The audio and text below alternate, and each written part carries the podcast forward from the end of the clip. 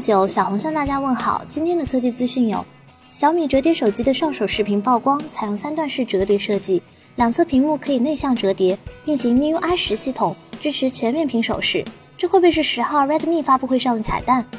三星在 CES 2019上发布了 Space Monitor 显示器，三面无边框设计，支持从紧贴墙面到桌面支撑的范围内任意调节角度，有二十七寸 2K 分辨率和三十二寸 4K 分辨率两个版本。三星 S 十的真机谍照流出，采用挖孔曲面屏设计，额头和下巴的宽度进一步收窄。据说 S 十加会是椭圆形挖孔双摄，你觉得这个外观怎么样？一款型号为 M 一九零 EF7C 的小米新机通过工信部入网许可，采用六点三寸屏幕加三千九百毫安电池，应该就是搭载骁龙六七五四千八百万像素的红米新机了。苹果股价暴跌百分之十，收盘报一百四十二点一九美元。创二零一三年一月以来最大单日跌幅，市值较高位蒸发四千五百亿美元，直接跌去了一整个脸书。库克对投资者表示，原因主要是出现在大中华区的经济减速和市场挑战。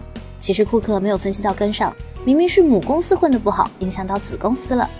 每天一分钟，掌握最新科技动态。